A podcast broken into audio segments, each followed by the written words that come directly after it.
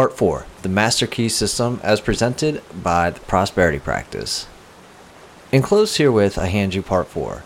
This part will show you what you think, or do, or feel is an indication of what you are.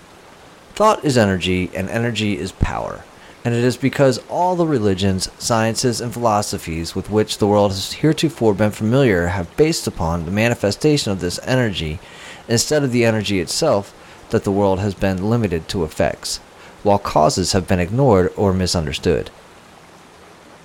For this reason, we have God and the devil in religion, positive and negative in science, and good and bad in philosophy. The master key reverses this process. It is interested only in cause, and the letters received from students tell a marvelous story. They indicate conclusively that students are finding the cause whereby they may secure for themselves health, harmony, abundance, and whatever else may be necessary for their welfare and happiness.